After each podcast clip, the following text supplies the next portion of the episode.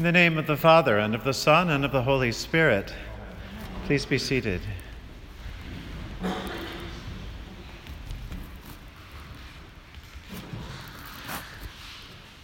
I bring you greetings from the Church of the Holy Trinity in New York City. Uh, so many people have come back and forth already in our link relationship that we're still living into. And so I bring you special greetings from those who have been among you and already told me about some of you. Um, special thanks to uh, Catherine and to Graham for their friendship and collegiality, and especially to the Buckle family for their hospitality, to Victoria and Monica and Ali, and to Fabian, who we haven't met yet, but who we're especially grateful because we're using his room. It is a great joy to be with you. And joy really is the theme of this worship service. It runs throughout all of the readings. Um, in some churches today gets a special name, Gaudete Sunday. Um, Gaudete from, from the first word sung by the choir as people come in the church. Rejoice. Rejoice in the Lord always, from St. Paul's uh, words to the Philippians. And so joy runs throughout. We heard in those first words of Isaiah notes of joy as Isaiah is speaking to a people who are in exile. They're worn out, they're tired, they're, they're longing to go home.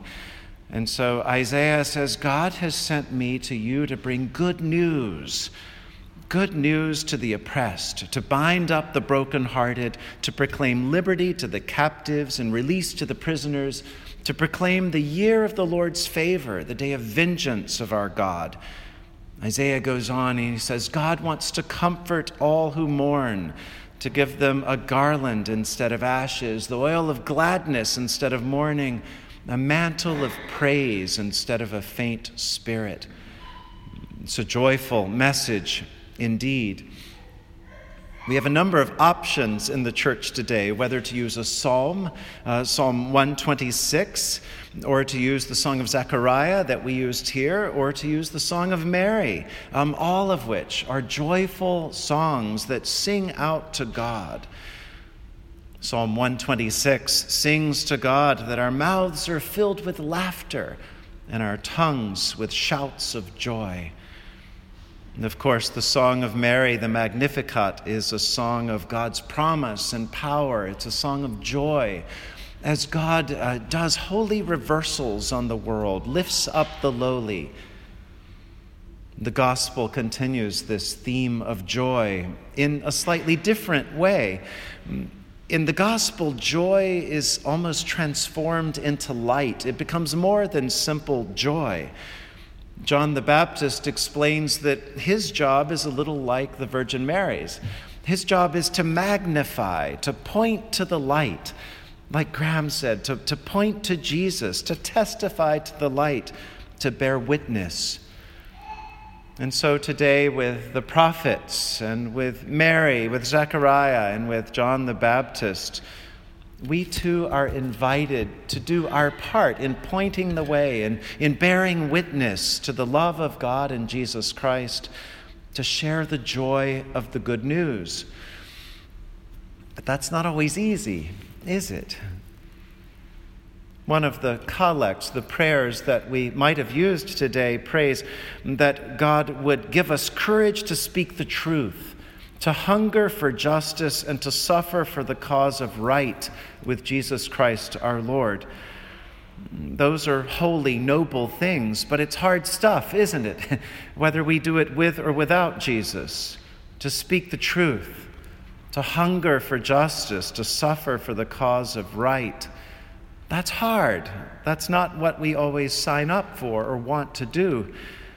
And yet, that's the very place, isn't it? That's the very deep, holy place, the place of the cross, where true joy can be found, where true joy is lived and loved.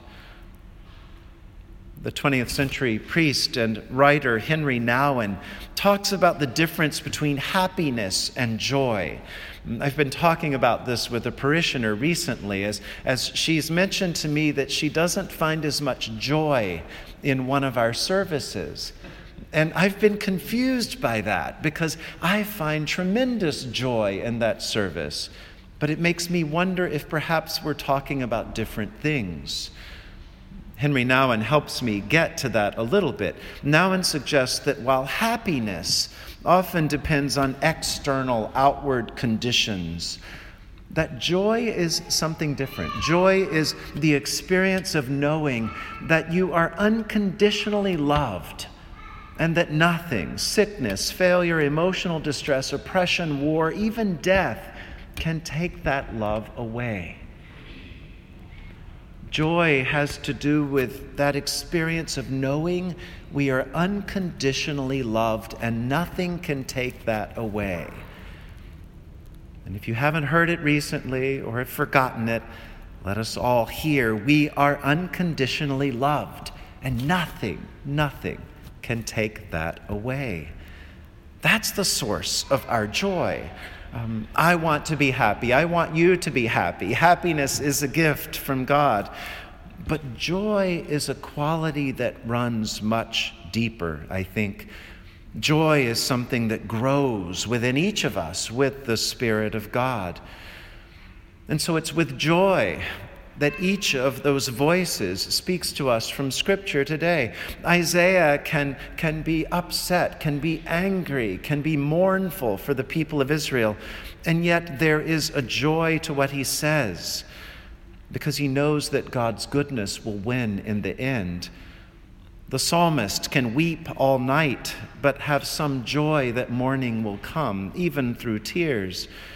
The Blessed Virgin Mary can enjoy every moment with her Son and Savior, even though she senses that there is a sadness that might result in his death on the cross.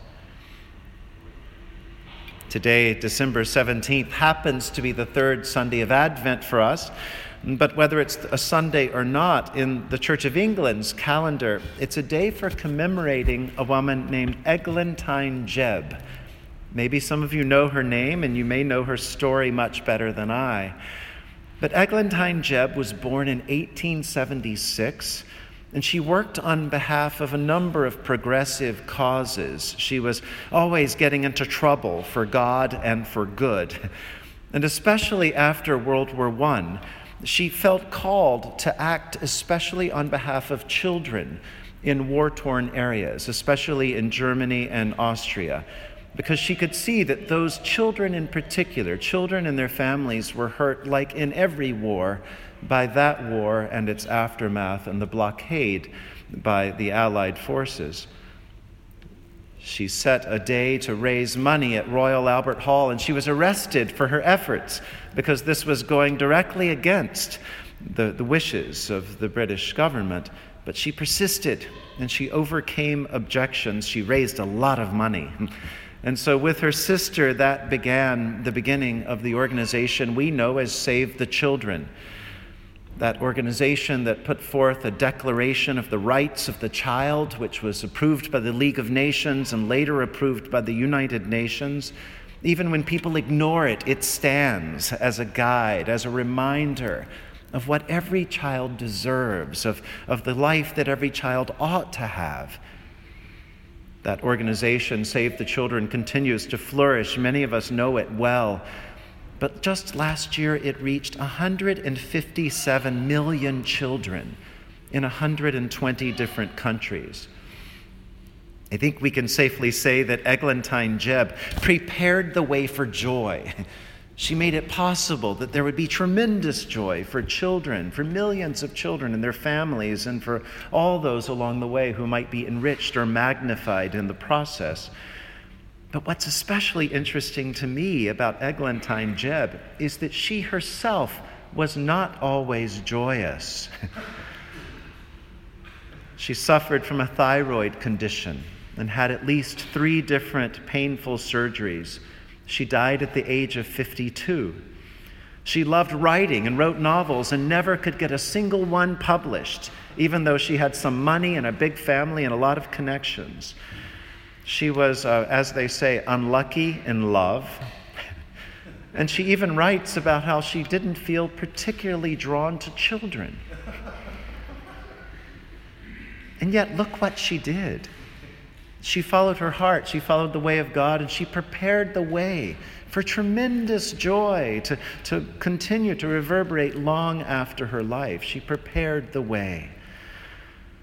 One key to joy, I think, is remembering what Eglantine Jebb must have known deep down that it's our job to prepare, just to prepare. The ultimate joy belongs to God to shower and to shine forth.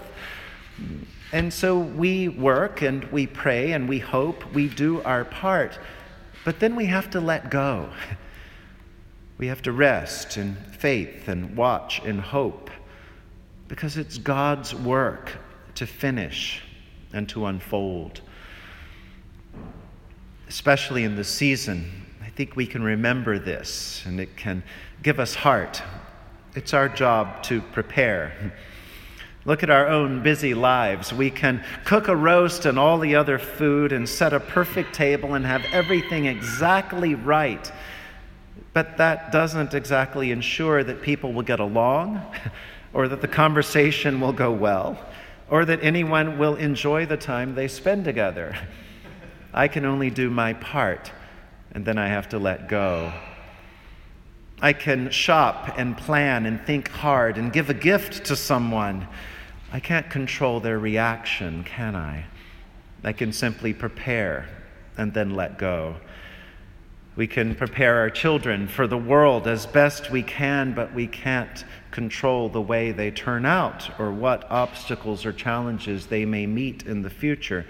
We can prepare our bodies as best as we can for aging and for stress, but there's a point where we have to give it all over to doctors and science and God's healing in God's own good time. And then when we think about our church, the church, we can pray and we can give sacrificially. We can, can clean and care and volunteer and sing and serve. We can volunteer and do all those things till we collapse. But in the end, it's going to be God's Spirit who revives and grows the church. And so, especially in this season, we can prepare. We can prepare with the tenacity of John the Baptist. We can prepare with the hope and the joy of the Virgin Mary. We can work with the joy of Eglantine Jebb, And we can do our part in preparing for the joy of this Christmas and the love of Jesus Christ. Thanks be to God that we have a lot to do. In the name of the Father, and of the Son, and of the Holy Spirit. Amen.